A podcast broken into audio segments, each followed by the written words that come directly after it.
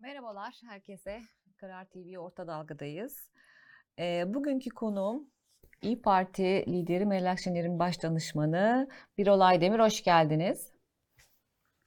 Hoş bulduk. Herkese Nasılsınız? günaydın diyorum. İyi yayınlar. Sağ olun. İyiyim. Siz nasılsınız? Ben de iyiyim. Çok teşekkür ederim. Ee, keşke sizi stüdyoda ayarlayabilseydik ama bu sefer böyle oldu. Skype'tan e, konuşacağız Tabii. sizinle. Ya bir dahaki sefer stüdyoya geliriz bir yani Tamam. Sefer, evet. Çok çok çok çok iyi olur. Ee, evet Birol Bey.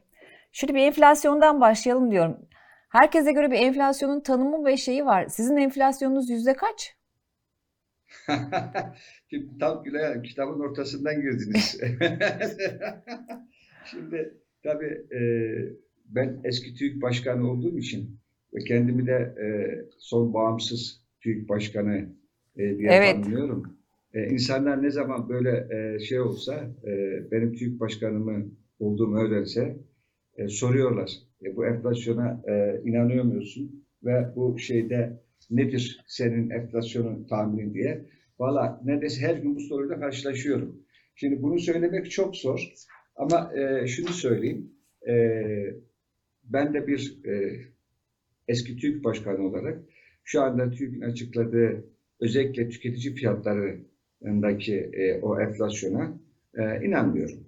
E, gerçekliğinden uzak, gerçeği yansıtmıyor. Yani ben onu şöyle özetliyorum Gülay Hanım. TÜİK e, ölçmüyor, sadece açıklıyor. Yani e, bence e, kendileri de bunun e, doğru olmadığını onlar da biliyorlar. Ama e, herhalde e, böyle yapmaları gerektiğini düşünüyorlar. Şimdi e, ortalıkta çok farklı enflasyon rakamları olduğu için insanların da kafası karışıyor. Şimdi en son e, şeyde Aralık ayında açıklanan enflasyon rakamında e, şeyin e, TÜİK'in açıkladığı enflasyon rakamı %64.3. E, şuradan şeye bakayım müsaadenizle bir tam e, ENAK ve şeyin de var. İTO'nun. İTO'nun da rakamları var. Evet ben şimdi onları da söyleyeceğim size. Şimdi şöyle yapayım ben. Evet. Şimdi burada e, şeyin e, ENAK'ın rakamı %37.5. E, biri 64.3, biri %37.5. İki katından daha fazla. 2.2 kat gibi bir rakam var. E, İTO'nunkisi de 92.9, 93 yani. İTO'nunkisi de 29 puan, 28 puan fazla. Şimdi e, bunlar hangisi doğru? E, bu soruya e, net cevap vermek mümkün değil yani. Ama ben bana göre enflasyon e, ENAK'la e, TÜİK'in açıkladığının ortasında biraz İTO'nunkisine daha yakın bir rakam diye düşünüyorum ben. E, ama bunu şudur budur demek e, mümkün değil. Çünkü e, bu enflasyon hesaplaması çok karışık bir hesap. Hı hı. Yani ve milyonlarca veri var. Milyonlarca veriyle bu toplanıyor ve e, bayağı yoğun bir çalışma da gerektiriyor. Dolayısıyla e, bir e, ya şudur budur şöyledir gibi e, bir yorumda bulunmak, bir şey söylemek çok da doğru olmaz. Peki ben niye İTÜ'ye yakındır diye söylüyorum? Gerekçem ne? Ben onu söyleyeyim. Bakın e, TÜİK e, ilginç bir şekilde Mayıs 2022'de bir karar aldı ve e, enflasyonla ilgili bazı verileri e, açıklamamaya karar verdi. Yani ben TÜİK Başkanı olduğumda e, ilk işlerin icraatlarından bir tanesi özellikle enflasyonla ilgili verilerde şeffaflığı artırmak ve elimizdeki verileri paylaşmak kamuoyuyla. Yani o zaman da e, bana itirazlar gelmişti arkadaşlardan. İşte herkes bir şey hesaplar, herkes kendine göre bir şey söyler falan. E, bayağı bir arkadaşlar itiraz ettiler. Benim de e, cevabım çok net oldu. E, biz yaptığımızdan eminsek ve doğru olduğunu düşünüyorsak hiçbir sorun yok arkadaşlar dedim. Dolayısıyla insanlar hesaplayabilir, söyleyebilirler. Ama biz de niye böyle olduğunu çıkar açıklarız. Yani dolayısıyla şeffaflıktan e, korkmayalım. Ne kadar şeffaf olursak o kadar güven sağlarız. E, politikası gereği. Ben de e, yayınladım. Yani neyi yayınladık biz Gülay Hanım? E, biz e, enflasyon hesaplanırken o sepeti açıkladık bir kere. Biliyorsunuz bir efsane var işte ping topunu ölçüyorlar diye hep aynı şey söylenir falan. Öyle bir şey yok tabii. Ya bu böyle öyle hiçbir zaman yani en azından benim olduğum zamanların öncesinde de pimpon topu falan olmadı. Belki çok geçmişte olmuş olabilir. Şimdi dolayısıyla böyle bu tür aslında doğru olmayan söylemden önüne geçtik. Yani enflasyon sepetinde hangi maddeler var? Ve bu maddenin çeşitleri bakın 400 ben açıkladığımda yanılmıyorsam e, 435 civarında bir madde vardı. Ürün olarak da 1000 küsür, 1100, 1200'e yakın ürün vardı. Yani ürün dediğim şu. O biraz e, açıklayayım onu. Mesela beyaz peynir bir maddedir ama beyaz peynirin ezinesi vardır. İşte lor peyniri vardır, başka peynir türü vardır. Normalde mesela bunlar az yağlı, çok yağlı vesaire bir sürü türü var. Bunları böyle o beyaz peynirin 4-5 tane alt kırılımını aldığınızda onlar madde çeşidi oluyor. Ama maddeler e, beyaz peynir, madde beyaz peynir. Yani biz 1200'e yakın maddenin çeşitlerini yayınladık. Bakın ve biz bu sepetteki maddelerin işte yaklaşık 435 civarındaydı. Fiyatlarını da yayınladık. 2012'de. 2012'den itibaren bu Mayıs 2022'ye kadar da geldi. Ya tam 10 yıl yayınlandı bu. Yani. Ve or, fiyatlarını da yayınladık. Ortalama fiyatları da yayınladık. Yani bu ürünün ortalama fiyatı ne? Ve aynı zamanda bu ürünlerin bölgesel fiyatlarında yani çünkü her bir bölgeden 26 bölgeden toplanarak geliyor bu. Çünkü TÜİK'in 26 tane bölge müdürlüğü var. O 81 il bu 26 bölgeye dağılmış durumda ve o illerden hepsinden toplanıyor veriler geliyor ve biz bölge bölgede fiyatları açıkladık. Yani o kadar şeffaf, o kadar kendimizden emindik biz. Çünkü gerçekten veriler neyi söylüyorsa onu açıklıyorduk. Bunun altını çiziyorum. Veriler neyi söylüyorsa onu açıklıyorduk biz. Şimdi veriler neyi söylüyorsa o açıklanmıyor. Şimdi arkadaşlar kendilerine göre düzeltmeler yaparak açıklıyorlar. Şimdi şeyin e, e, Mayıs 2022'de ve TÜİK bir karar aldı ve üstelik de bunu çok komik bir gerekçeyle aldı. Gerçekten çok komik bir gerekçeyle aldı. Avrupa Birliği'nde işte uygulamalarında bu kadar veri yayınlanmıyor. Dolayısıyla buna gerek yok diye. Yani Avrupa Birliği siz şeffaf olduğunuzda niye şeffaf oluyorsunuz, daha çok veri yayınlıyorsunuz diye hiçbir zaman bir şey söylemez ki. Siz ne kadar çok veri paylaşırsanız siz o kadar aslında kamuoyu bilgilendirmiş olursunuz ve şeffaf olursunuz ve insanlar size güvenir. İşte böyle bir aslında biraz da saçma sapan bir e, gerekçeyle kaldırdılar. Şimdi film orada koptu tam anlamıyla. Aslında film yani enflasyon verisindeki şeyler, gerçeklikten uzak açıklamalar e, son e, iki yıldan beri falan yavaş yavaş vardı, geliyordu. Ama film Mayıs 2022'de koptu. Ve ondan sonra artık biz o zaman e, Mayıs 2022'de sepette 409 madde vardı. O 409 madde 144 maddeye indirildi. Fiyatlar kaldırıldı. Fiyatlar kaldırıldı. Artık fiyatları göremiyorsunuz. 144 maddenin endeksini verdiler. Ve ben de e, Haziran'da bir çalışma yaptım. Şeyi karşılaştırdım. Yani buna geçtikten sonra bazı ürünlerdeki fiyatlar ne oldu diye. Ne yaptı bunlar diye ve bir uzun bir e, böyle e, tweet dizisiyle ve bir e, şeyle makale şeklinde yayınladım bunları. Ve aslında TÜİK'in enflasyonla nasıl oynamaya başladığını açık ve net bir şekilde ortaya koydum. Açık ve net bir şekilde. Yani dolayısıyla benim yani inanmıyorum diyorken böyle bir e, kendi böyle istediğim için değil. Ben verilerle ortaya koydum. Şu anda yine veriyle ortaya koyuyorum. Şeyin e, Mayıs e, 2022'deki bu verileri açıklamasını birçok veriyi durdurduktan sonra ne oldu biliyor musunuz? Mesela İTO ile olan bağı koptu. Mesela İstanbul Ticaret Odası da İstanbul için bir enflasyon hesaplıyor ve İTO bunu yıllardan beri yapıyor. Yani çok uzun süreden beri yapıyor. Ve aynı metodoloji aynı şeyle yapıyor İTO. Ve İTO bir e, perakende satışlardaki fiyatlardaki değişimi hesaplıyor. Bir de toptan eşyayı hesaplıyor. Aynı TÜİK gibi ama o İstanbul için hesaplıyor. Sadece İstanbul için hesaplıyor. Bakın ben bu karardan sonra tuttum. İTO'nun geriye doğru serilerini aldım. TÜİK'inkini de aldım. Bakın Mayıs 2022'ye kadar Gülay Hanım iki seri arasındaki fark 1 veya 2 puan en fazla 2 puan oynuyor. Ya biri 55 ise bir diğeri 53, biri 25 ise diğeri 23, 24, 26. Yani arada 1 veya 2 puan var en fazla. Fakat Mayıs 2022'de ne oluyor biliyor musunuz Gülay Hanım? Bu 10 puana çıkıyor. Bir anda. Bir anda TÜİK İTO'nun 10 puan altında kalıyor. İstatistiğin şaşırdığı nokta Ve, diyorsunuz. evet. Geldi, bu her ay arttı. Bu Mayıs 2000'den sonra arttı. 10 puan oldu, 13 puan oldu, 19 puan oldu. Şimdi Aralık ayında artık Aralık verisine asla inanmıyorum. Kesinlikle inanmıyorum TÜİK'in. 28 puana çıktı. Aralık ayında İTO ile TÜİK'in farkı tam 28 puan oldu. Ya bu inanılır gibi değil. Ya bu aynı aynı aynı, veriler, aynı şey açıklanıyor. Mayıs'tan önce neredeyse aynısı. Fakat Mayıs'tan sonra bağ kopup gidiyor. Gidiyor. Niye Aralık ayındakine asla inanmıyorum diye. E, şimdi onun şeyle de karşılaştırıyorum. ENAG'ın verisiyle de karşılaştırıyorum. ENAG ay- Aralık ayında 5.18 açıkladı. Aralık ayındaki tüketici fiyat e, fiyatlarındaki artışı. TÜİK 1.18 açıkladı. Arada 4.4 kat fark var Gülay Hanım. 4.4 kat. Ve ENAG Eylül 2020'den itibaren bu serileri açıklamaya başladı bu verileri. Onlar da geriye gittim. Baktım 4.4 kat olan bir ay yok.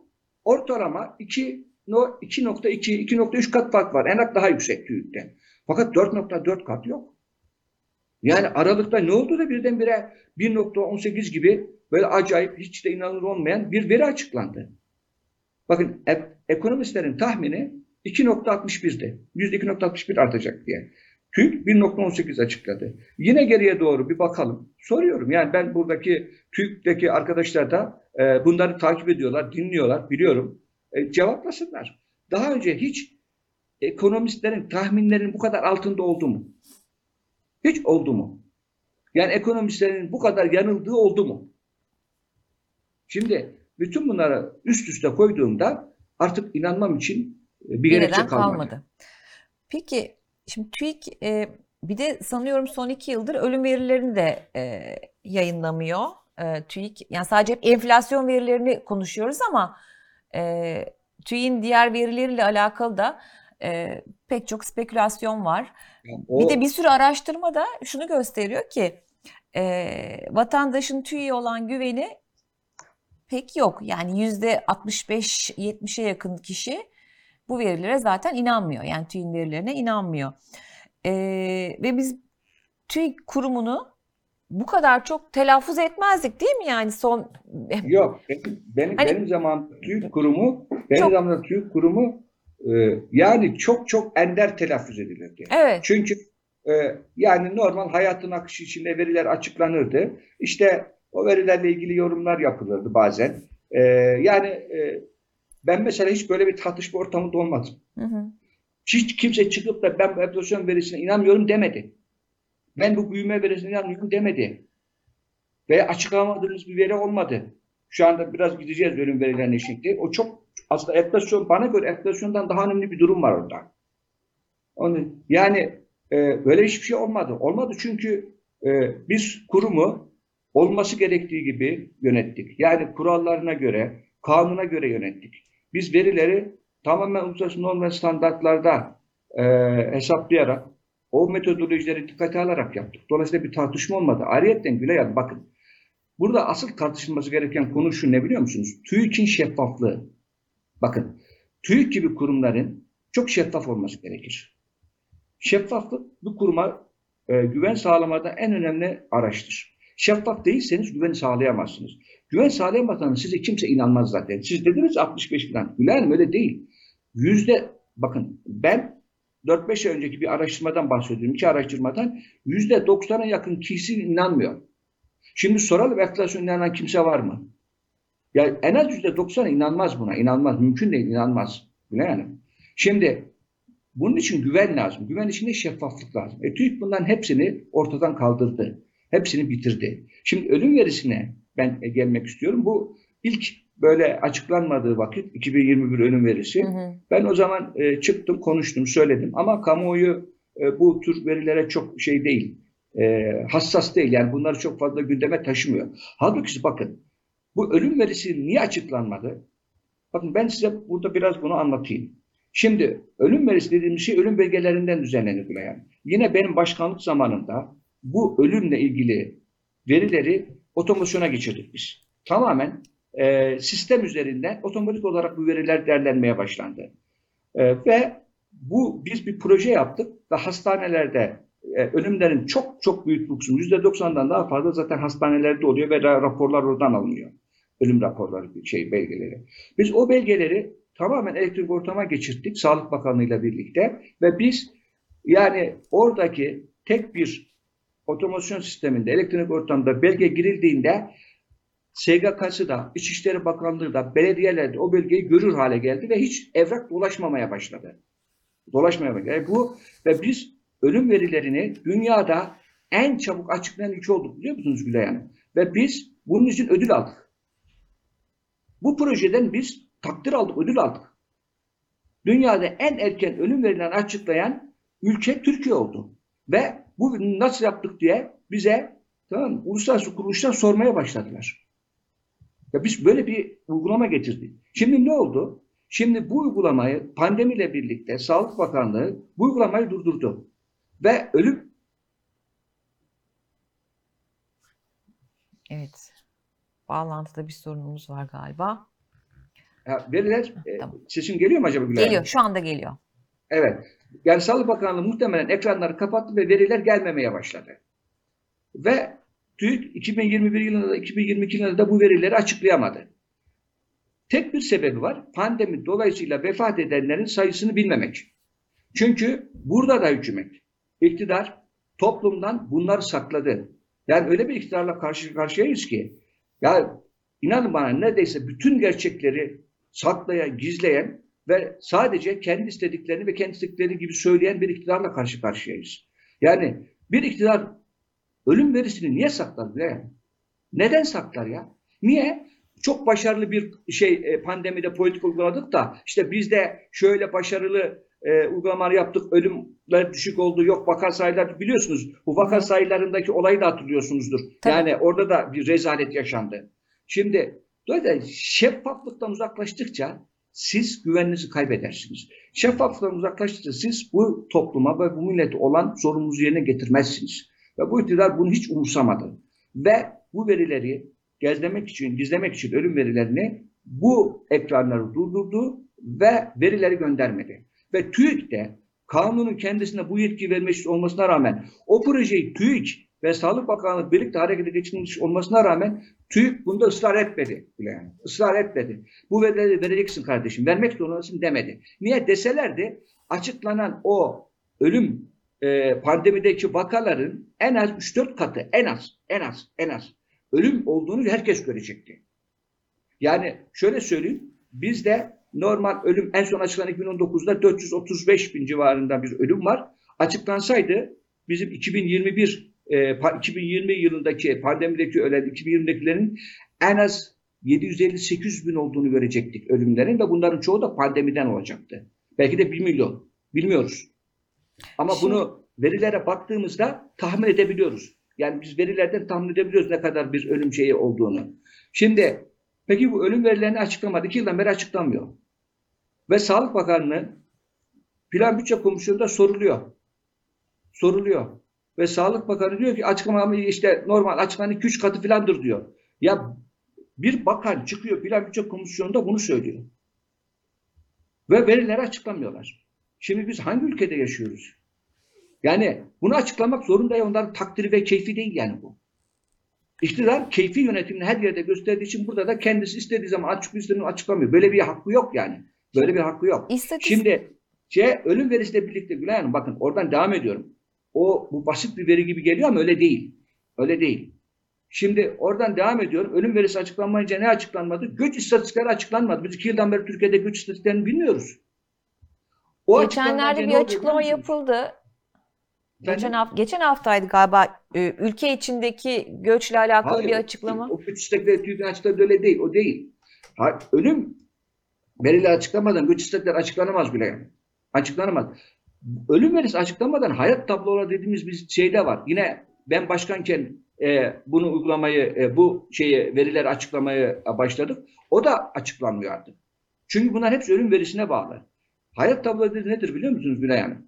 Biz 2075'e kadar o zaman Türkiye nüfusu ne olacak? İl il çıkarttık. Hatta e, 2000 e, yanılmıyorsam e, 50'ye kadar filan da e, tekli yaşlarda tahminler yaptık. Yani Türkiye nüfusu nereye gidecek? Her ilde ne kadar olacak? Şimdi bu çok önemli. Siz bir yerde e, işte okul açacaksınız. Siz bir yerde sağlık kuruluşu açacaksınız. Veya siz ticaret yapacaksınız. Bir yerde bir eczane veya bir iş yeri açacaksınız. Bu verilere ihtiyacınız var sizin. Yani biz insanlara veriye bağlı olarak karar vermeleri için bu çalışmaları yaptık. Ve bu çalışmalarda iki yıldan beri ya, e, yayınlanamıyor. Güncellenemiyor. Niye? E, çünkü ölüm verisi yayınlanmıyor. Ölüm verisi yayınlanmıyor? E, çünkü pandemide açıklanandan çok daha fazla vatandaşımız hayatını kaybetti. E bunları bir vatandaşa söylemeyelim. Çünkü biz çok başarılı bir e, süreç yönettik diye. Buyurun. Şimdi böyle bir iktidarın olduğu bir yerde kurumların da zaten e, şeffaf, tarafsız bir şekilde çalışmasını beklemek hayal. Dolayısıyla enflasyon verisine de insanlar inanmıyor. Diğer verilere artık inanmamaya başladılar. E, dolayısıyla bir kurum açısından, hele istatistik kurumu açısından en önemli şey sorgulanmaktır. Eğer siz sürekli sorgulanıyorsanız ve sürekli insanlar size güvenmediğini söylüyorsa sizin verilerinizin bir anlamı yok. Aslında istatistik kurumu bu enflasyon verilerini bu kadar düşük açıklayarak gerçeklerden uzak bir şekilde 84 milyon insanın aslında hakkına da giriyor. Bakın bizim şu anda yoksullaşmamızın, fakirleşmemizin, bu satın alma gücümüzün düşmesinin bir numaralı sebebi Türkiye İstatistik Kurumu'dur. Enflasyon düşük açıklamasıdır. Niye? Maaşlar, ücretler, emekler hepsi buna göre Buna açıklanıyor. göre evet. E peki siz düşük açıklarsanız ne oluyor? İnsanlar fakirleşiyor. İnsanlar yoksullaşıyor. Bakın Hanım orta sınıf kalmadı. Artık Türkiye'de orta sınıf diye bir şey yok. Türkiye'de kimse orta sınıftan bahsetmesin. Alt tabaka var, alt sınıf ve üst sınıf var. Niye? Çalışanların şu anda yüzde altmışı bu asgari ücretten önce asgari ücret veya ona yakın ücret alıyordu. Şimdi bu yeni açıklanan asgari ücretle size söyleyeyim mi? En az yüzde sekseni göreceğiz bunu birkaç ay sonra bu verilerden. Buradan alacak. Yani asgari ücretle geçinen bir toplum olduk bile yani. Şimdi burada orta sınıftan bahsedebilir misiniz? Bahsedebilir misiniz orta sınıftan? Ya Bir toplumda, bir ülkede eğer orta sınıf gittiyse bu çok büyük bir tehlikedir bu ülke için. Çünkü o orta sınıf o çadırın direğidir. Yani gelir dağılımı da aslında o derecede bozulmuştur. Bunu milli gelirin e, şeylerin, iş gücü ödemelerinin milli gelişim payını gördüğümüzde bakın 2022 yılında tarihi düşük se- seviyelere geldi. Tarihi. Hiçbir zaman bu kadar düşük olmamıştı. Niye? İşte bunlardan dolayı. Yani bu verileri iyi okumak gerekiyor. Aslında veriler bize her şeyi söylüyor bile yani. Şimdi veriler bir Veriler matematik her ve hani söylüyor. ver, e, istatistikte verileri okuma ve yorumlama sanatı, okuma sanatı diyelim. Şimdi e, bir kitap vardı biliyorsunuzdur belki 1950'lerde yazılmış Darren Huff'ın yazdığı İstatistikle Nasıl Yalan Söylenir diye. E, şimdi orada da böyle çeşitli e, yollar anlatılıyor kitapta. E, benim de çok ilgimi çeken bir kelime oldu. İstatistik bazlık diye sihirbazlığa gönderme e, yapılarak e, kitapta türetilmiş bir kelime. Yani e, gerçekten istatistikler çünkü grafikler var, rakamlar var. Herkes bunu anlayamıyor, okuyamıyor. Yani istatistik bu kadar şey midir? Yani hani örnekler saptırılabilir, değil mi? Grafikler e, farklı verilebilir. Bir sürü bir sürü bir şey. Bana da hep bu, nedenle son dönemdeki veriler hep şeyi hatırlıyor. İstatistik bazlık kelimesi tekrar bir e, en azından benim gündemime girdi. Siz böyle bir şey e, görüyorsunuz tahmin ediyorum. Doğru yani söylediklerinize e, diyecek bir şey yok. Doğru söylüyorsunuz. Yani siz istatistiği e, çarpıtırsanız ve istatistiği bir yalan aracı olarak kullanırsanız e, sonuçta e, toplumda e, bu güven erozyonuna sebep olursunuz. E, ve e, aslında daha önemlisi şu biliyor musunuz? Bakın bile yani. Toplumdaki güven erozyonunun yanında. Bakın siz eğer veriye dayalı bir politika oluşturamazsanız, veriye dayalı bir politika geliştirmezseniz siz doğru karar alamazsınız. Doğru karar almayınca siz ülkeyi nasıl iyi yönetirsiniz ki? Kaynakları nasıl iyi kullanırsınız ki? Siz elinizde bir veri olacak. Bu veriye dayalı olarak bir karar alacaksınız. Sonra da aldığınız kararın beklediğiniz sonuçları verip vermediğini yine ölçeceğiniz verilerle, orta bir verilerle göreceksiniz. Kararınız eğer doğru değilse ona göre revize edeceksiniz. Yani e, İngiliz evidence based policy dediğimiz yani veriye dayalı bir politika olmak zorunda yani. Bu başka türlü olamaz yani. Ama bizim iktidarımızın öyle bir derdi olmadığı için, keyfi uygulamada sınır tanımadığı için öyle bir veriye falan ihtiyacı yok zaten. Öyle bilimsel çalışmalara, metotlara, verilere falan ihtiyacı yok. Nasıl olsa her şeyi bilen bir liderimiz var bizim. Dolayısıyla her şeyi gayet güzel veriyor, söylüyor. İşte emekli maaşlar, memur maaşlarını açıklıyor yüzde yirmi beş, ertesi gün yok yüzde otuz yaptım diyor filan. Yani e, böyle e, ne diyeyim artık komedi yani şeyin böyle bir e, dramların ne diyeyim ben artık yani kelimeler de bulamıyorum. Yaşandığı bir ülke olduk bile yani. Yani dünyanın hiçbir yerinde göremezsiniz böyle bir şey ya. Hiçbir medeni ülkesinde, hiçbir hukukun olduğu bir ülkede, hiçbir kuralın olduğu bir ülkede çıkıyor Cumhurbaşkanı e, yüzde 25 yaptım ben. Ertesi gün ya olmadı ya yüzde 30 yaptım ben. Yani ha, belki de meclisten geçiyorken ya beğenmedik bu yüzde 30 yüzde 40 yapalım. Ya inanın bana yani bunu altını bilerek söylüyorum. Bir bakkal dahi dahi yönetilir. Bir market bile bundan çok daha iyi yönetilir.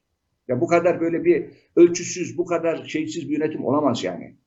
Böyle bir şey olabilir mi ya? Sonuçta her şeyin bir hesap kitabı var, her şeyin bir maliyeti var, her şey belli bir kurala dayanması lazım. Bir kurallar ülkesi olmamız lazım. Yani aldığınız kararların keyfi değil, belli bir kural ve kritere göre olması lazım. Siz keyfi karar alırsanız sonuçta işte ülke bu hale gelir. Yani yoksulluk artar, orta sınıf kalmaz, gelir dağılımı bozulur, enflasyon. Enflasyonu dünyada kaçıncıyız biliyor musunuz Gülay Hanım? Dünyada yedinci Yedinciyiz, sıradayız. Evet. OECD'de birinci, Avrupa'da birinci, şeyde. Yani inan ama OECD'de Arjantin'den sonra ikinci, şimdi 64 denince Arjantin bizim yukarımızda kaldı. İkinciyiz, Avrupa'da birinciyiz, dünyada yedinciyiz. Ha bizden yukarıda olan ülkelerden bir birazcık el düzgün bir ülke Arjantin var. Diğerlerinde savaş var. Ülke bile değil yani. Ülke oldukları bile söylenemez. O ülkede. Şimdi böyle bir duruma getirmiş iktidar ama hala ülkede hiçbir şey yokmuş gibi, her şey gayet iyiymiş gibi çıkıp konuşabiliyorlar. Bir de zaten Maliye Bakanımız var ki evlere şenlik zaten. Yani e, ben ona şey diyorum yani e, Maliye Bakanı'ndan daha çok stand-upçı. Televizyon programında stand-up yapanlar var ya onun gibi bir Maliye Bakanımız var. Şimdi e, siz bir de daha önceki görevlerinizden biri de e, Sosyal Sigortalar Kurumu'ndaydı. E, EYT'ye gelirsek, EYT'nin hazineye maliyeti ne olacak? Çok olacak. Çok çok fazla olacak. Bunun altından kalkabilecek Yani mi ülke? maliyeti ben bunu açıkladım, hesapladım. EYT'nin 2023'teki yaklaşık maliyeti e, 325 milyar civarında olacak. Brüt e, ve potansiyel maliyeti. Yani burada kesin şudur demek değil, bir tahminler söyleyebiliriz. Hı hı. Çünkü ne kadar kişinin emekli olacağına dair bir şeyimiz yok. Ama ben emekli olacakların çok büyük bir kısmının, tamamına yakının emekli olacağını düşünüyorum. Sadece kamuda çalışanlardan bir kısmı emekli olmayabilir. O da Bir de bir bazı kısmı- şirketler buna izin vermiyor galiba. Yani ya şirketten ayrıl emekli ol ya da izin vermiyor diye bir şey yok. Em- emeklilik kişinin hakkı yani vermek zorunda. Öyle bir şirketten öyle bir hakkı yok. Vermemek gibi bir yetkileri hakkı yok yani. Dolayısıyla eee, bu e, benim tahminim potansiyel ve brüt maliyeti 325 milyar. Ama bu bir, bir yıllık bir maliyet 2023 için. Asıl şey şu Leğen şeyin eee, bunun yıllara sarı maliyeti var. Yıllara sarı maliyetini düşündüğümüzde yaklaşık ben 3 trilyon euro olarak hesaplıyorum. 3 trilyon. O- Onları okumak zor oluyor benim için. Evet. 3 trilyon. 3 trilyon, 3 trilyon lira olarak hesaplıyorum evet. Önümüzdeki 5 yıl içinde. Bu çok yani bu inanılmaz büyük bir şey e, maliyet. Ama sosyal e, şeyden bu ben aslında EYT'lileri de burada tebrik etmek istiyorum. Gerçekten benim son zamanlarda gördüğüm böyle bir e, bir konu hakkında e, bir araya gelip bir baskı grubu oluşturup iktidara e, adım attırdılar. Yani ben bu konuda kendilerini tebrik ediyorum. E, işte Sayın Cumhurbaşkanı ne demişti? Seçimi kaybedecek olsam bile yapmam demişti. Hı hı. E, gördüğümüz gibi e, yaptı tabii bu u dönüşleri Emeklilerin çok- sesi o kadar çıkamadı. Sadece %5 kadar arttırabildiler. Evet, %25'ten evet, evet, 30'a evet. çıktı 5. Çok çok çok doğru Güler. Bebekten o kadar çıkamadı ama EYT'liler hakikaten büyük bir baskı grubu oluşturdular. Bana ben tebrik ediyorum kendilerini.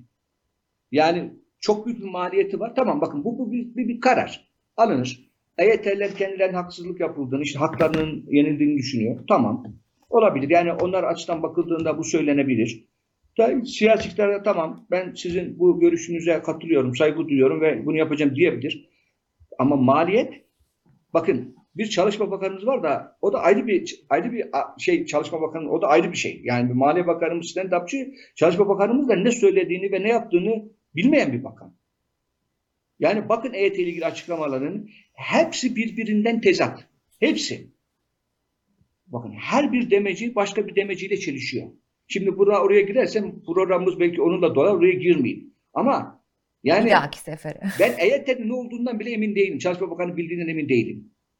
Ve hesaplar, kitaplar, ne olacağını, ne olacağını filan ya anlamıyor ya da anladığını anlatamıyor diye düşünüyorum Sayın Bakan. Yani ya gerçekten bakın inanılmaz bir şeyle böyle e, yönetim tarzı ve yöneticilerle karşı karşıyayız ya. Yani bu EYT dediğiniz şey Gülay Hanım. İnanın. Bak ben bu işin kurucusuyum. SGK'nın kurucusuyum biliyorsunuz. Belki Evet, evet, evet. Ben, ama ben SGK'yı kuran kişiyim. Bu, bu sistemlerin içinde olan bu sistemleri bir şekilde hayata geçirmiş yani DPT'deki görevim, müstesna zamanda da bu işlerle uğraşmış bir insanım. Yani EYT'nin hesaplaması, çıkartılması yani bir ay bile değil ya. Bir ay bile değil. Ya aylardan beri uğraşıyoruz filan. Uğraştıkları filan yok. Çünkü bu maliyetleri göze alamıyorlar. Ne kadar geciktiyse bu kadar diye bakıyorlar. Tamam mı? Ama seçim geldiği için şimdi seçim ekonomisini, seçim politikasını bir gereği olarak çıkardılar. Seçim olmasa asla yapmayacaklardı bunu. Asla yapmayacaklardı. Ve şu anda onu da söyleyeyim. İnsanlar zannediyorlar ki emekli olduklarında hemen gidip Şubat ayında, Ocak'ta diyelim kanun çıksa Şubat ayında alacaklarını zannediyorlar. Ben burada kötü bir haber vereyim bu EYT'li e, vatandaşlarımıza. Ne zaman alırlar? Alamayacaklar. Alamayacaklar. Çünkü SGK'nın bir anda bu kadar çok emekli dosyasını işleme bağlayıp emekli etme kapasitesi yok. Ne kadar sürer sizce? Yani SGK yılda 400 bin civarında emekli dosyası bağlıyor. 400 bin. Şu anda ilk aşamada emekli olabilecek olanların sayısı 2 milyon 250 bin. Evet. Yani SGK bunu kaldıramaz. Bakın ben söylüyorum. Çıksın Ocak'ta kanun. Bakın 5-6 ay sonra bile emekli maaşını zor alabilecekler. Çok bekleyecekler. Hayal kırıklığına uğrayacaklar. Hemen 400 bin kişi diyorsanız yılda şey yok. zaten hani Yani diyelim fazla mesai yapıldı. Yani ne kadar insan İstediğiniz kadar, istediğiniz kadar mesai fazla yapın. İnsan kaynağınız belli. Yani sonuçta siz insan 24 saat mi çalıştıracaksınız bile yani? Yani en fazla bir 200 saat daha fazla şey cumartesi çalıştırırsınız. O- o çalışanlar da insan. Onlar da aileleri var. Ne kadar çalıştıracaksınız? Yani sonuçta o insanların da bir kapasitesi var. İstediğiniz kadar zorlayın. En fazla 400 bin değil de yıldaki şey 600 bin olur, 700 bin olur. ama herkes Evet. şey düşünüyor. Yani işte kanun çıktıktan sonra e, işte seçimden önce de hani ben maaşımı almaya başlarım diye düşünüyor da mümkün değil diyorsunuz. alacak. Mesela 2 milyon 250 bin diğer 2 milyon şey oldu. Kamudakilerin bir kısmı emekli olmadı. Ya bunun ilk aşamada çok cüzi bir kısmı alabilecek. Çok cüzi bir kısmı alabilecek. 30 bin İkinci 40 ayda bin biraz belki. daha fazla alacak. Ve görecek insanlar isyan edecek. Bakın şeyin tekrar iktidar Ocak ayını çıkarttığında bu EYT'lilerin Mart Nisan'daki isyanını göreceksiniz. Bakın bunu göreceğiz beraber. Çıkarsın da bir göreyim. Bağlayabilecekler mi? Bağlayamayacaklar. Yapamayacaklar. Yani EYT'liler bir de e, hakkımızı aldık ama şimdi de paramızı alamıyoruz diye tekrar Ha. Şimdi de paramız yani e, yani EYT'ler böyle çıktı hemen ertesi gün parayı alacak diye düşünüyorsa yanılıyorlar. Yani bir zaman kötü haber gerekiyor. oldu bu şimdi. Buna yetmez. Yani bu çok normal. Burada kurum suçlar anlamında söylemiyorum ben. Hayır, kurumdaki insanlar özveriyle çalışır. Buna Tabii ki. eminim. Yani onlar elinden geleni yapar ama kapasite bu. Ya bir insanın günde 10 dosya bağlayabiliyorsa siz buna en fazla 12-13 dosya verebilirsiniz. Ya buna 40 dosya veremezsiniz bile yani. Bakın yılda 400 bin dosya emekliden bağlayan bir kurum bir anda 2 milyon civarındaki bir dosyayı nasıl yapabilir? Evet. Şimdi e, şunu sormak istiyorum. Dün Karar Gazetesi'nin bir manşeti vardı. Gördünüz mü bilmiyorum. Arka kapıdan köprü zammı diye. E, hazineye de bir yükü olmadığını Cumhurbaşkanı söyledi. E, bu köprü ve otoyollara zam yapılmadı ama bir şekilde yine de vatandaşa bunun ucu dokunacak. Ne diyorsunuz? Evet. Şimdi diğer çok çetrefilli bu, bu O, kamu o işi de kimse anlamıyor. Evet. yap işletme. Ee, bu da ayrı bir bu ülkede yarayan kanadır. Yani gerçekten çok ilginç. Ben e, Sayın Cumhurbaşkanı açıklıyor sonra Nebati'ye Maliye Bakanı'na diyor ki e, senden merak etme çıkmayacak diye. Ben de soruyorum şimdi. Bu ülkede 14 yıl müsteşarlık başkanlık yapmış bir insan olarak bir vatandaş olarak da soruyorum. Peki bu para nereden çıkacak? Kim ödeyecek bu parayı? Madem oradan çıkmayacak yani maliyeden çıkmayacak. Kim ödeyecek? Vatandaştan da çıkmayacak. O zaman tek bir şey kalıyor. O zaman bu e, şirketler bu ödemeleri almayacaklar. Feragat edecekler. Ya da borç yazacaklar.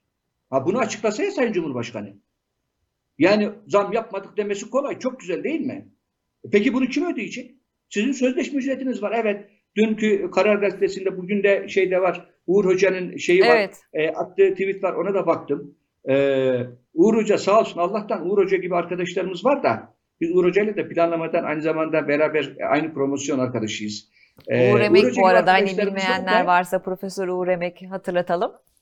Evet Uğur Emek.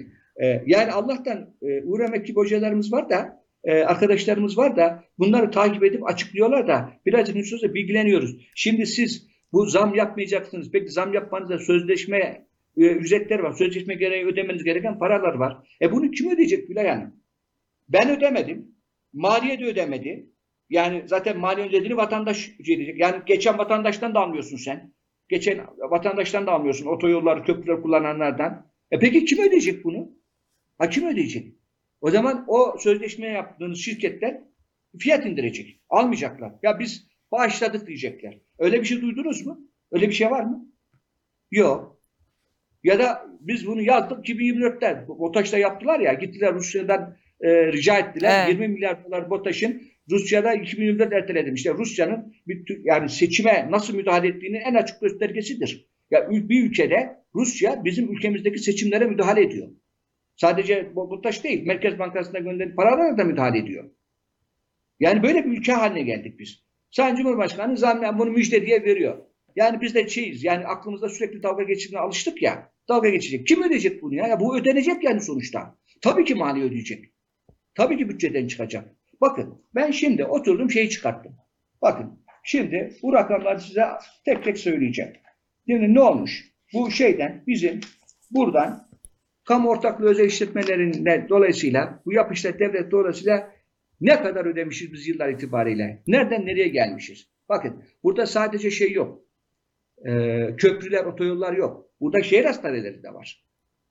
Biz onlar için de ödeme yapıyoruz. Şimdi bakın ben bu meşhur, bu çok böyle bizi uçuracak, uzaya götürecek olan bir e, hükümet sistemimiz var ya Cumhurbaşkanı hükümet sistemi. Her şeyi çözecekti. Her şey harika olacaktı. Ondan sonra ondan itibaren 2018'den itibaren çıkarttım. Oturdum tek tek şeyler aldım çıkardım şimdi bu ödemeleri. Bakın şimdi rakamlara bakın. Yani inanılmaz bir şey. Yani resmen bu ülkenin geleceğini ipotek altına aldılar.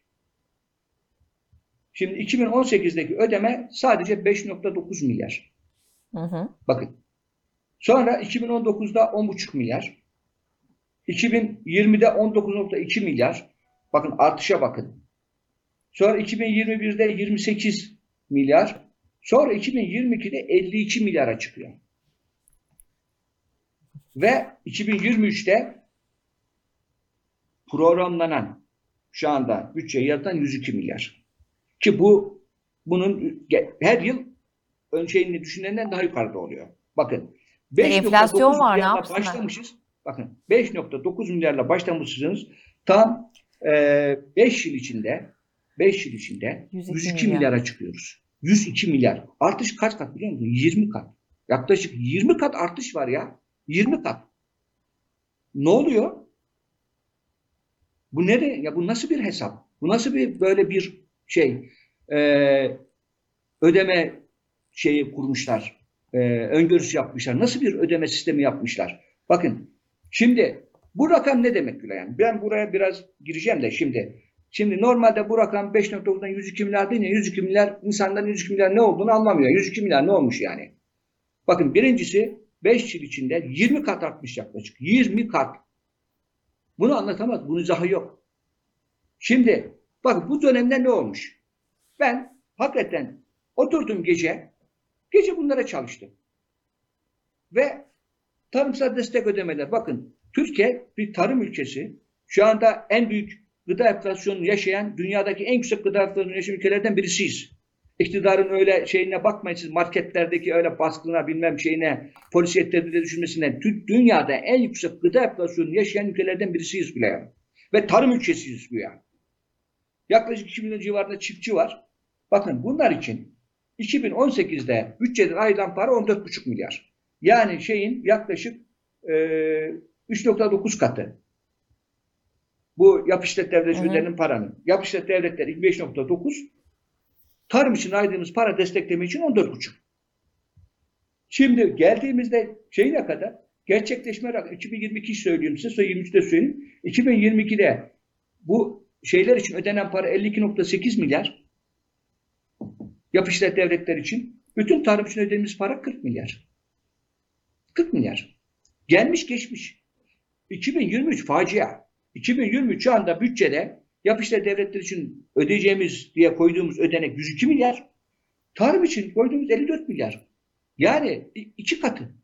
Yani şu anda biz yap işlet devlet için tarıma verdiğimiz destekten iki kat ödeme yapıyoruz. Halbuki bu 4 yıl, 5 yıl önce bizim tarım için verdiğimiz şeyin öbürünün iki buçuk kat, üç, e, e, üç nokta kaç katıydı? 3.9 katıydı. İnanamıyorsunuz yani. Bakın yapı işlet devletlerdeki ödemenin nasıl hızlı aktığını ve bütçeyi nasıl böyle ele geçirdiğini bunu anlatıyorum. Ha bunlar bakın bunlar daha çok artacak. Yani bütçeyi nasıl hale getirdiğimizi ve bizim paralarımızın, vergilerimizin nereye gittiğini göster. Bunlar neyle ödüyoruz Gülay Hanım? Vergilerle ödüyoruz siz. Ben emekliyim. Ben sadece dolaylı vergi ödüyorum. Siz çalışansınız. Siz gelir vergisi ödüyorsunuz. Sizin ödediğiniz vergiyle alışveriş yaptığınızdaki ödediğiniz KDV ile ÖTV ile ödediğiniz vergiler buraya gidiyor. Buraya gidiyor. Şimdi başka bir hesaplama daha yaptım Gülay Hanım. Yani bu yap işlet devletlerin nasıl aslında ülkeyi ipotek altına aldığını geleceğini gösterme açısından sermaye gider. Yani yatırım harcamaları. Şimdi sermaye giderine baktım. Yani bizim ne kadarmış? Bakın 2018'de bizim sermaye giderimiz, yatırım harcamamız 88 milyar. Artıyor. 2022'de 277 milyar muhtemelen bu civarlarda bir şey oldu. Şimdi 2018'de bizim ödediğimiz şey ne? 5.9 milyardı şeye. Yani toplam sermaye giderimizin %6.7'sini biz yap işletleri için ödüyorduk. 2022'de bu kaça çıkıyor? 19'a. 2023'te kaç olacak biliyor musunuz? %32. Yani bu ülkede toplam yatırımımız, yaptığımız, yapacağımız yatırım harcamasının %32'si kadarında biz yap işletlere ödüyoruz. Ya inanılmaz bir şey bu. Bu yakında giderek dediğim gibi bütün böyle ödemeleri bütçeyi ipotek altına alacak. Yani aslında bütçenin sahibi bu firmalar olacak neredeyse. E bu olamaz yani. Hı hı. Bu nasıl bir böyle işlem? Bu nasıl bir şey? Şimdi buradaki bu iş şöyle başladı Gülay Hanım. Ben planlamada çalışıyorken uzman daire başkanı, sonra müsteşar yardımcısı. Bu işler tabii de bakanlardan e, biz de bakıyorduk bu konular. Biz finansal açıdan bakıyorduk projelere. Yani bu iş bu kadar önceden çok azdı yap. Çok çok çok azdı. Sonra bu e, AK Parti iktidarıyla birlikte bu çok hızlı artmaya başladı. Bunun temel nedeni ne? Bunu insanlar pek konuşmuyorlar. Bence biraz buralara girmek lazım. Şimdi bu iktidar e, bütçe kısıtı olmadan e, her türlü harcamayı işte yatırım harcamayı, otoyol, köprü, hastane aklına ne gelirse yapmaya çalışıyor. Fakat bütçenin de bir sonuçta harcadığı bir limiti var. Yani sonuçta bütçe disiplini var. Bütçe açığınızın belli bir oranı geçmemesi gerekir. Dengeler var. Yani makro dengeler var. Geçerseniz o zaman dengesizlik oluyor. İşte şu anki enflasyon gibi böyle işte e, enflasyonun arkasından e, bizde de zaten işsizlik düşmüyor. %10'un altına düşmüyor. Çünkü bunlar hep şeyi getirir. Enflasyon e, ülkede bir istikrarsızlık getirir. Ö- yani öngörü yapamaz insanlar. Sonra büyümeyi de vurmaya başlar enflasyon. Şimdi bunların hepsini şu anda yaşıyoruz Türkiye'de. Şimdi ve dolayısıyla bu makro dengeler önemlidir.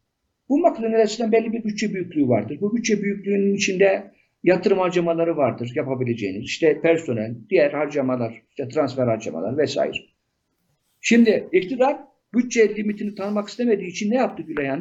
Bunların hepsini dediler ki biz böyle biz parayı buluyoruz. işletmelere vereceğiz. Bunları yapsınlar.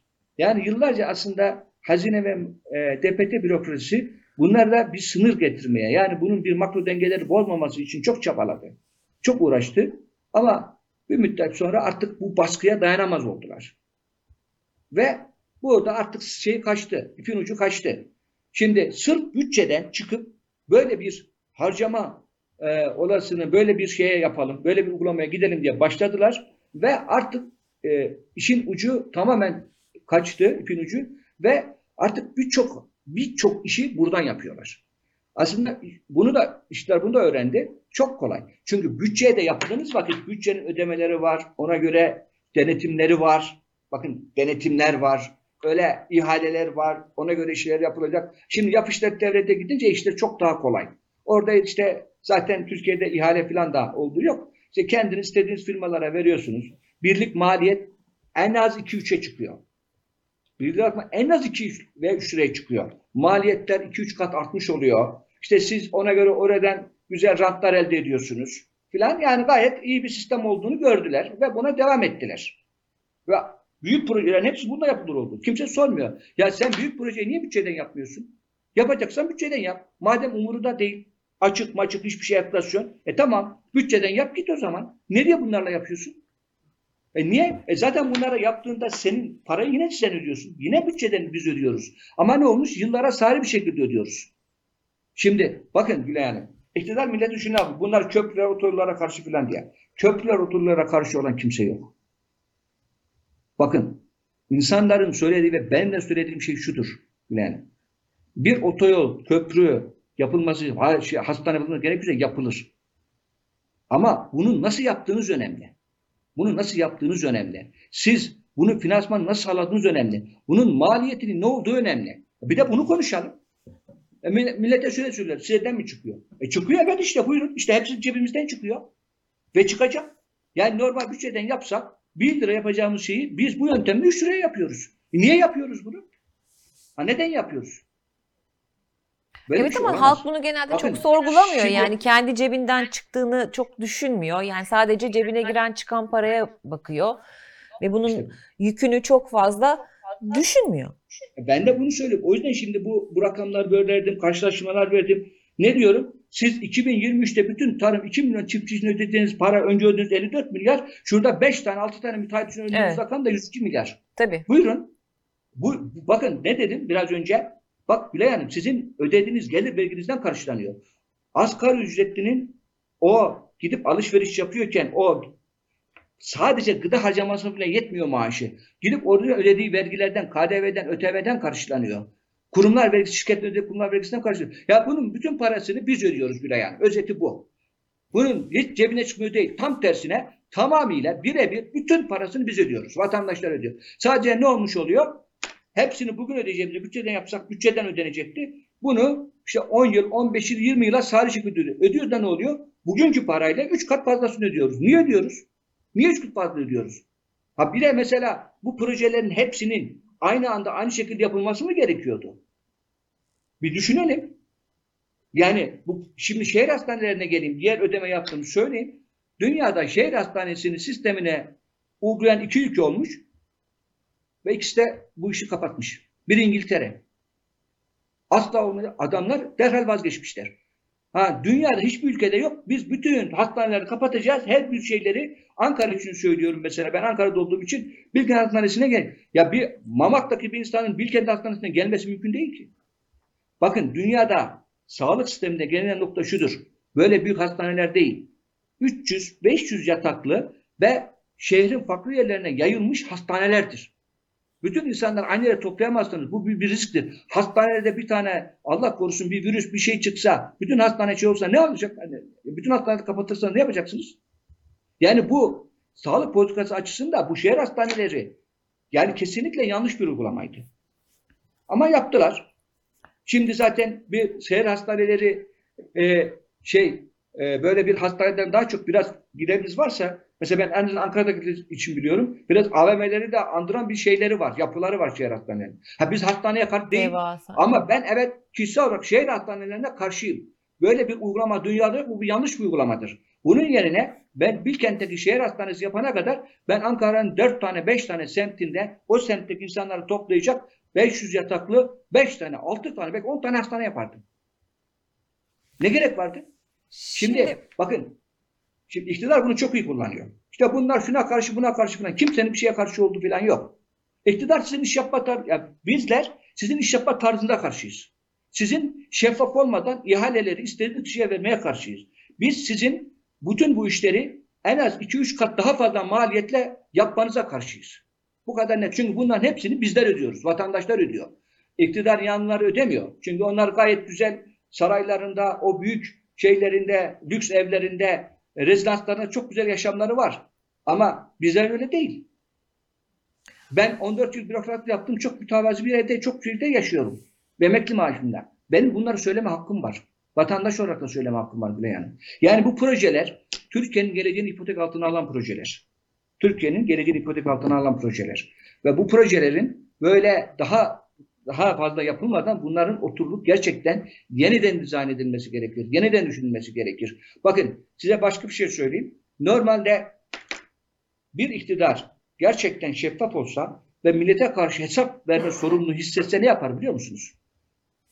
Bu bütün bu yap işlet devlet projelerindeki, kamu özel ortaklığındaki bu projelerin bir listesini çıkarır.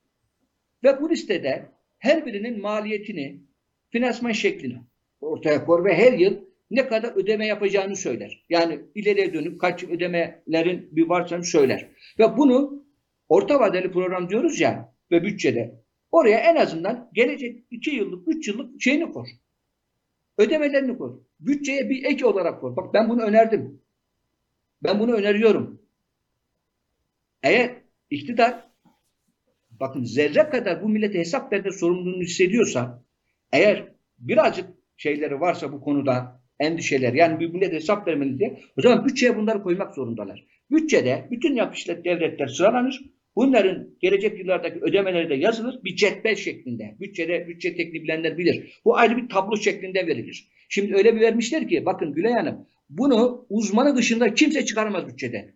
Hiç size vereyim siz 365 gün uğraşın bu rakamları çıkaramazsınız. Benim Bulamazsınız. rakamlarla aram zaten kötü. Bulamazsınız. Ama işte ben o yüzden diyorum ki takip açısından, şeffaflık açısından bir cetvel halinde koysunlar bütçeye. Her yıl bütçede de plan bütçe komisyonunda mecliste görüşülürken insanlar da görsün. Ya biz hangi yap işlet devletlerimiz var, işte ödemelerimiz var. Bunlara her yıl ne kadar ödeyeceğiz? Millet açık net olarak görsün. Gayet güzel. Ve biliyor musunuz yıl içinde yıl içindeki şeyde gerçekleşmelerde bütçeden bunları da vermiyorlar. Göremiyorsunuz. Yani bunların her ay ne kadar gerçekleşti onu bile takip edemiyorsunuz, göremiyorsunuz bile yani. Ya bu kadar bu işte şeffaflıktan uzak, bu kadar keyfi bir yönetim şekilleri var. Yani bence bu konularda e, yani hem e, muhalefetin, bizlerin, hem e, medyanın, sizlerin, hem de vatandaşların çok daha duyarlı olması lazım. Çok daha takip edilmesi lazım. Evet. Yani e, bu, bu çünkü bunlar yani basit böyle ufak ödemeler değil. Giderek bütçede büyük bir pay almaya başlayan ödemeler. Ve bunların e, hakikaten çok sıkı bir şekilde takip edilmesi gerekiyor. E, yani insanlar şunu bilsinler. Yani biz zam, yap, yap- zam yapmadık. İşte Maliye Bakanı da senden böyle bir şey yok. Kesinlikle olamaz. Bunun sonuçta siz biz ödeyeceğiz bile yani. İnsanlar ödeyecekler. Ve şirketler çıkıp da biz alacağımız paradan feragat ettik, biz bu kadar para almıyoruz demediği sürece biz ödeyeceğiz bile yani. Şimdi bir de şeyi sormak istiyorum. Ee, EYT'liler alacakları maaşları bekliyor. Herkes bir şekilde e, gelirini arttırmanın peşinde. Öyle ya da böyle. E, ve son dönemde, son bir yılda e, Borsa İstanbul'a çok ciddi bir e, oyuncu katıldı diyelim. E, ama Borsa İstanbul'da bir şeyler oluyor. Düşüyor. Geçen haftadan beri çok sert düşüşler var. E, bununla ilgili olarak bir yorumunuz var mı? Mesela şey diyenler de var. Ekrem İmamoğlu'na açılan, arka arkaya açılan davaların ve işte siyasi yasak getirilmesinin de Borsa İstanbul'u etkilediğini düşünenler var. Ee, sizin bir öngörünüz var mı bu konuda? Borsa İstanbul'da neler oluyor? Vallahi şöyle ben o, o, o borsayı çok yakından takip eden bir insan değilim ama e, çok genel e, birkaç şey söylemek istiyorum. E, birincisi şu, e, bakın iktidar yanlış bir politikayla yani e, faizleri baskılayarak işte Merkez Bankası'nın faizini 9 e, %9 yaptı ama dün hazine dolar kaçta borçlandı biliyor musunuz Gülen Hanım? 9.75. Dolara. 9.75. Dolara 9.75 vererek borçlandı ama Merkez Bankası'nın faizi 9. Komedi bu ya. Yani bu hakikaten komedi.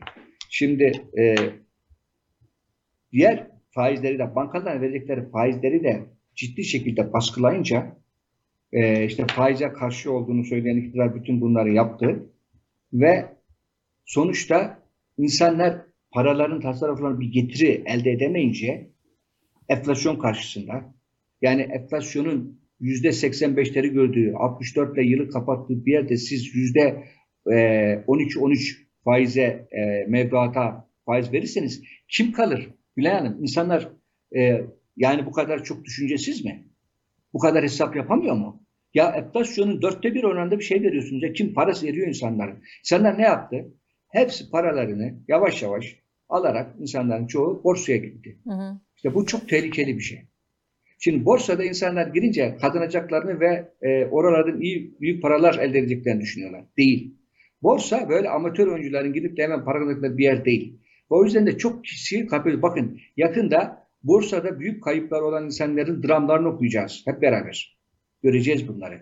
Bunlar yanlış şeyler. Yani borsada gidip yatırım yapmak isteyen insanlar veya piyasa tavrıyla oynamak e, diyorlar ya Evet. e, isteyenlerin biraz dikkatli olması gerekir. Bakın böyle küçük yatırımcılar ve amatör yatırımcılar kaybederler. Çok dikkatli olmaları gerekiyor. Ama bu duruma getiren bir değil, bu iktidarın tamamıyla yanlış politikası. Ve şu da borsadaki spekülasyonları filan hepimiz okuyoruz, görüyoruz zaten. Şimdi e, borsada mesela birkaç ay önce bankalarla ilgili bir şey oldu. Bir yükselttiler sonra pat düşürdüler. Birçok insan müthiş kayıplar yaptı. Mesela o yükseltmenin arkasında kimler olduğuna ilişkin çok spekülatif şeyler döndü. Ben burada söylemek istemiyorum onları.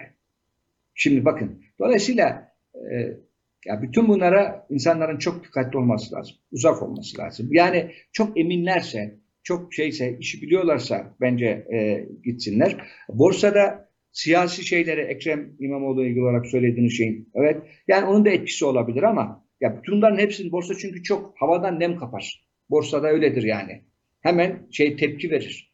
Ama bence e, borsanın asıl tepkisi artık bu iktidara olan insanların yani şey yatırımcıların güvenmemesi ve her sefer normal piyasa işleyişine aykırı, serbest piyasa kurallarına aykırı bir sürü düzenleme yapması. Bakın mesela geçen haftaki şeyde bu e, bir 50 bin e, doların üzerindeki işlemlerde insanları şey yaptılar, ödeme yapmayın, sorun soruşturun bilmem ne diye. Siz de baktınız mı bilmiyorum. Evet, evet. Mesela geçen hafta borsa bundan çok etkilenmiş. Hı hı. Yani ne oluyor? Sermaye, zaten sermaye kontrolü geldi de örtük sermaye kontrolü var. Yani bu ser- sermaye kontrolünün sınırı nerede bitecek? Yani insanlar şimdi 50 bin dolarını alıp çıkamıyorsa, götüremiyorsa borsaya yabancı gelir mi Gülay Hanım? Gelmez. Zaten borsada yabancı da çok çok çok çok düşük seviyelere geldi. Orada da çok düştü. Şimdi siz 50 bin dolarını çıkaramıyorsanız, buradan para aldınız, paranızı alıp yatırım yapamayacaksanız o zaman bir dakika diyorsunuz ya ne oluyor? O zaman tedirgin oluyorsunuz.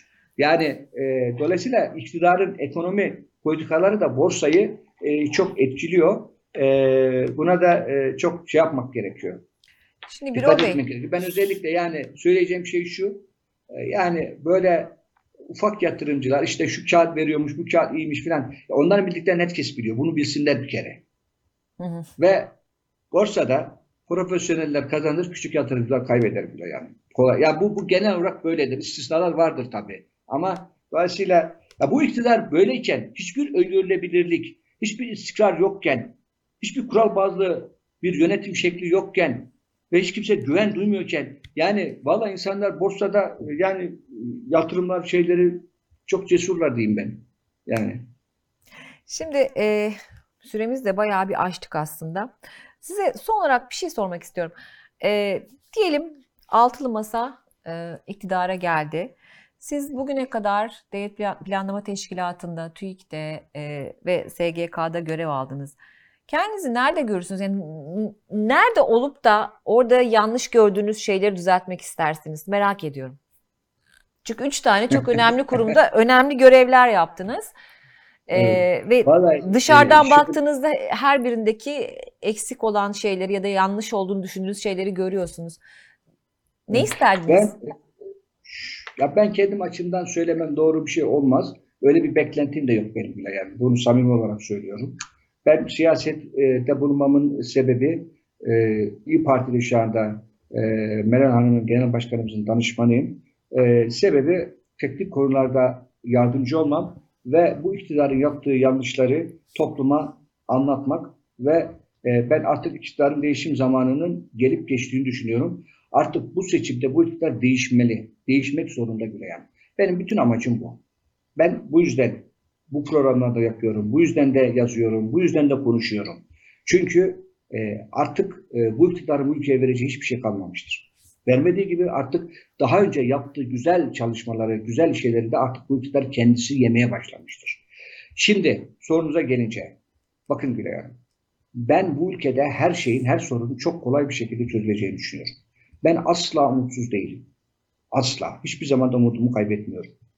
Ben bu iktidar gittiğinde gelecek olan iktidarın biraz akıllı, rasyonel davrandığında, çok değil ha biraz, ve kurumlara saygı duyduğunda, kurumların bağımsızlığına saygı duyduğunda, kurumsal aklı devreye soktuğunda ve oralara liyakatlı, düzgün ve ahlaklı insanları ama liyakat bir numara.